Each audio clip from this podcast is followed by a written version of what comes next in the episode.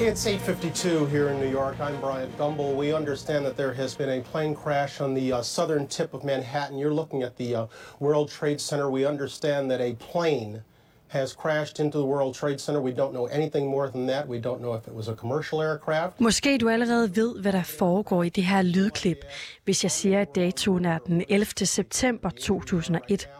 Det er morgen i New York City, da et kabret American Airlines passagerfly flyver ind i det ene af de to karakteristiske tvillingetårn på Manhattan. And then about a half an hour later, just as uh, emergency crews were converging on the scene, as uh, eyewitnesses were gathering on the street corners, a second plane drove in too. And you can see that plane coming around the building right now. Måske du ligesom mig husker det her, som om det var i går. Billederne af to fly, der flyver ind i kontorbygningerne på Lower Manhattan.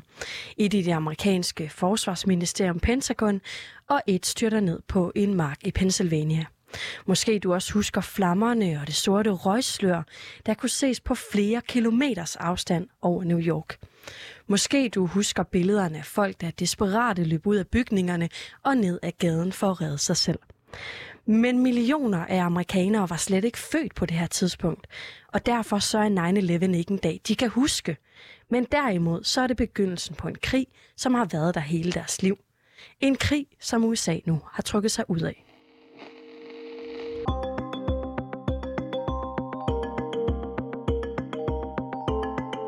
I weekenden der markerede amerikanerne, at der er gået 20 år siden det dødeligste terrorangreb nogensinde. Næsten 3.000 civile mistede livet. 20 år det fremkalder rasselsfulde billeder på nethinden, for de er os, som på tv kunne se tvillingetårnene blive angrebet tilbage i 2001. Men for den amerikanske generation, der først er født efter 9-11, så har det her en helt anden betydning. For dem har krigen mod terror nemlig været et baggrundstapet hele livet.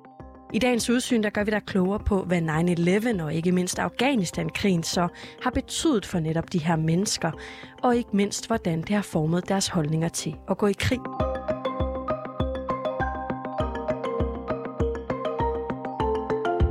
Det her er Udsyn med Sofie Ørts. I don't think anyone in my generation views 9/11 as like Pearl Harbor or you know or you know something that was decades and decades ago. All visually aware that it was you know very much in the recent past, but still something that obviously none of us have any memories of. Ham du hører her, det er 19-årig Gabe Fleischer, en uh, ung uh, politisk optaget amerikaner, der bliver interviewet på tv-kanalen STL Today i forbindelse med 20-årsdagen for terrorangrebet på USA. Fleischer han blev født i november 2001 og derfor ikke oplevet dagen. Til gengæld så var hans forældre faktisk i New York den dag. They they lived in St. Louis at the time, had lived in New York previously, but were back in New York um, for a wedding that was just you know scheduled by coincidence that weekend. And um, yeah, definitely told me a lot of stories of of being in New York that morning. I think getting a phone call or something, turn on the television, watching it, men selvom Gabes egen forældre de var i New York den her dag, så har han altid følt, at selve angrebet virkede sådan lidt fjernt. Altså lige indtil han en dag så en længere udsendelse på tv. it might have been maybe on the 10th anniversary. I was about 10 years old.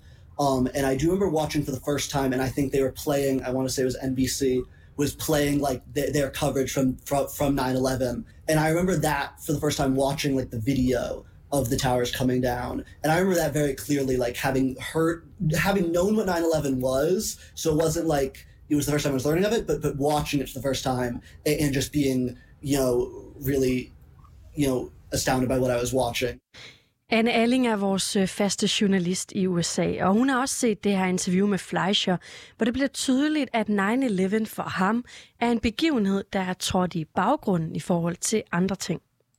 Han taler på et tidspunkt om, øh, om at, man, at man sådan siger, at det er de begivenheder, der sker i ens øh, første sådan cirka 20 år af ens levetid, som sådan for alvor påvirker ens øh, holdninger, ens politiske holdninger, ens synspunkter resten af livet. Det er ligesom det, der, der, der former en. Og der har 11. september jo ikke været en, en hændelse i hans liv, øh, og på den måde ligesom ikke fyldt på samme måde, som, som det har gjort for generationer før ham. Han siger, at det, der følger for ham og for hans unge amerikanske venner, men det er blandt andet sådan noget som klimaforandringer, som de oplever helt tæt på. Og så taler han især også om sådan noget som skoleskyderier, at det er ligesom en, en meget mere direkte trussel for, for unge amerikanere. Noget, de oplever ske ja, gang på gang, nærmest øh, altså hver uge. Man, man hører om, øh, om hændelser, hvor, hvor der enten sker et skoleskyderi eller en trussel mod en skole. Og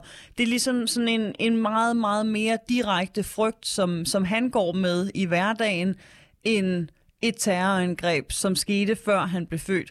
I think it would be kind of impossible for, for just all of those different events, kind of bookended by 9-11 and the pandemic, but then also so many other kind of points of you know, fear and anxiety in between not to shape us. I think mostly in ways we don't even recognize, just because, like I said, they've always been in the background of our lives. Og Gabe Fleischer, han er ikke enestående i den her sammenhæng. Fordi noget af det, som går igen hos den amerikanske ungdom i dag, er, at de er ret bevidste om, at de er en form for uh, generation post 9-11. Øh, 9-11 er noget, de de lærer om i, øh, i skolen. Det er noget, der fylder for deres forældre, noget, der fylder for, for den øh, nulevende ældre generation. Så det, det er noget, man hører om. Altså, vi ser jo også, hver gang der er årsdag for, for 9-11 i USA, men så fylder det rigtig meget. Altså, alle amerikanske medier lige nu er fyldt med tilbageblik på, hvad der skete dengang for 20 år siden. Så på den måde, så, så er er de i den grad opmærksomme på, at de lever i en tid efter 11. september. Men ligegyldigt hvor meget man, man lærer om, hvad der skete dengang i skolen, lige meget hvor meget de hører om det fra deres forældre, så har de jo ikke levet i tiden før da. Og der tror jeg, at jo mere tid der går, desto mere, desto sværere og mere sådan flyvsk bliver det også for unge amerikanere at forstå, hvordan verden var før 11. september. Og Anne, nu er du selv øh, bosat i Nashville til daglig og taler hele tiden med amerikanerne. I hvor høj grad vurderer du egentlig, at den her bekymring for, hvad der foregår i USA, altså hvad kan man sige indrigspolitisk, den fylder mere end den amerikanske udenrigspolitik? Altså en af de ting, som, som, som først og fremmest er, er, er vigtigt at huske på, tror jeg, er, at, at udenrigspolitik generelt altså ikke fylder særlig meget i USA øh, hverken for den unge eller den, den ældre generation som sådan. Det er en del af det. Og, og så også, at, at en af de konsekvenser, som, som kom efter 11. september, det var jo denne her krig mod terror. At det ligesom blev, blev noget, man vendte som mod, at man startede denne her krig mod terror efter den 11. september. Og der har den ældre generation de har ligesom mærket det her skift. De kender tiden før 11. september og tiden efter øh, 11. september. Altså en af de ting, som, som lige nu kører i fjernsynet øh, hele tiden, det er blandt andet det her skift, der skete i lufthavnssikkerheden. At før 11. september, der kunne man gå helt op til, til gaten og vinke til sin familie. Man behøvede ikke tage skoene af, når man gik igennem øh, sikkerheden og sådan. Efter 11. september, der kom alle de her nye regler. Og det her skift, altså for eksempel i lufthavnen, hvis vi skal blive ved det eksempel, det har unge amerikanere, som for eksempel Gabe Fleischer, ikke oplevet på samme måde. De er vokset op i en tid efter 11. september, hvor det ligesom lå som en, en naturlighed, at, øh, at der man havde den her krig mod terror, at der var den her trussel øh, mod, øh, mod USA. Så, så på den måde, så, så fylder terrortruslen vil jeg sige, øh, både hos, øh, hos Gabe her, men, men også hos amerikanere, jeg taler med.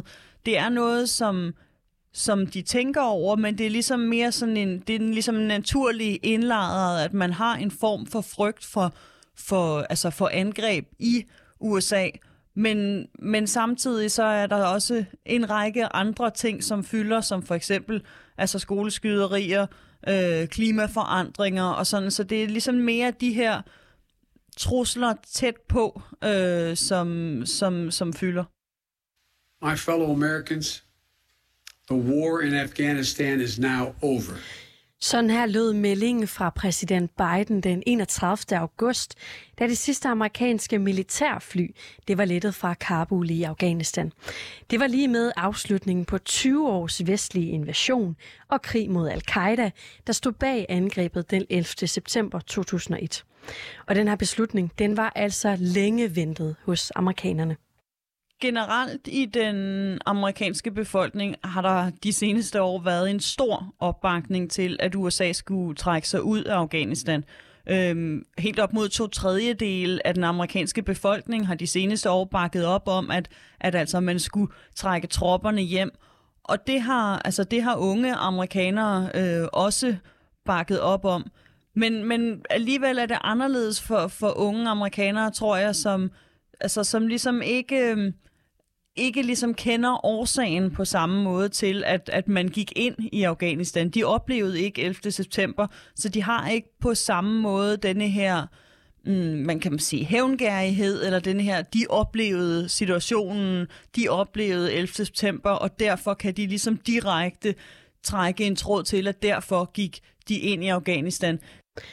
Og imens amerikanerne de første år af krigen mod al-Qaida var enormt optaget af den her kamp, så har den altså den sidste halvdel af krigen været en smule anderledes. Altså især de seneste 10 år efter øh, drabet på Osama bin Laden, der har krigen i Afghanistan altså ikke fyldt blandt andet altså i, det, i det amerikanske mediebillede. Det er meget sjældent noget, man, man har hørt om.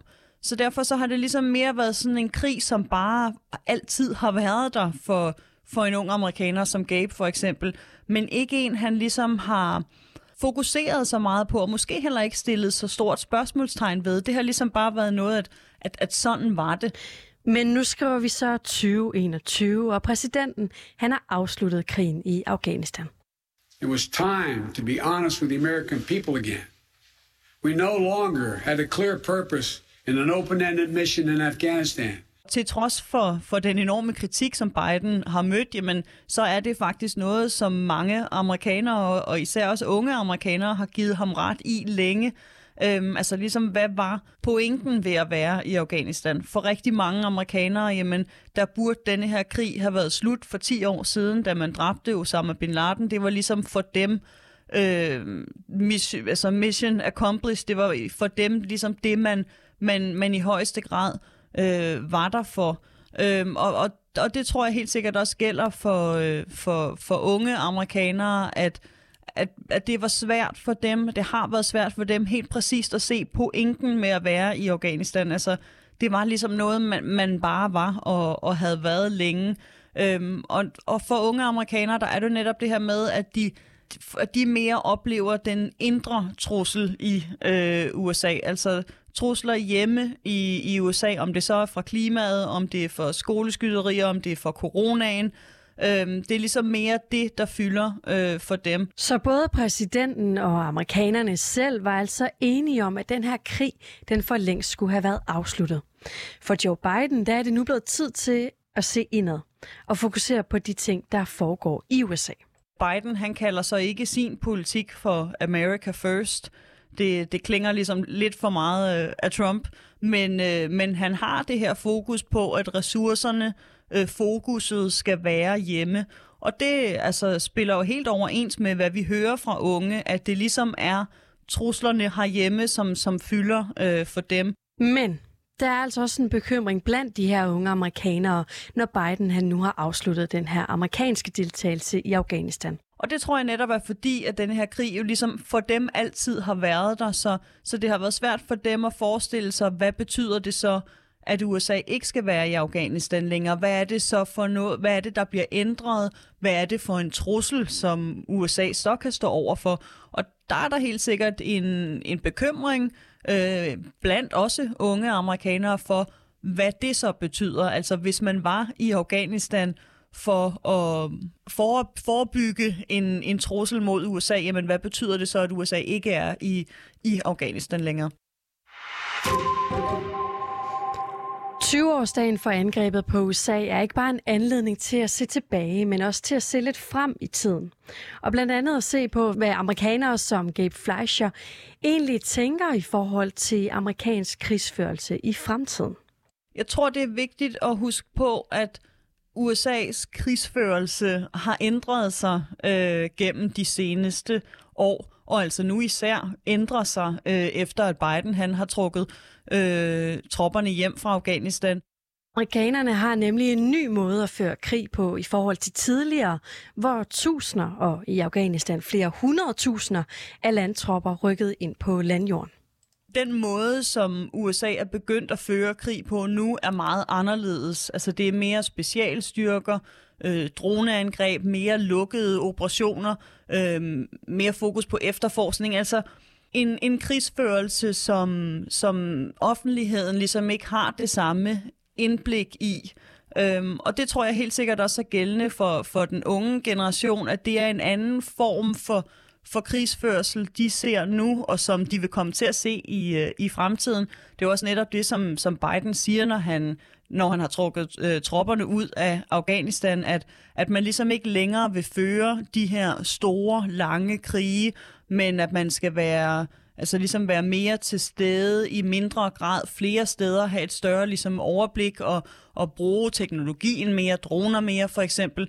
Så, så på den måde, der er krig, kan man sige, hvis man kan, hvis man kan koge det ned på den måde, også en, en, en anderledes... Øh, øh, en, en anderledes ting for, for, den, for den unge generation, som, som man måske forstår på en anden måde.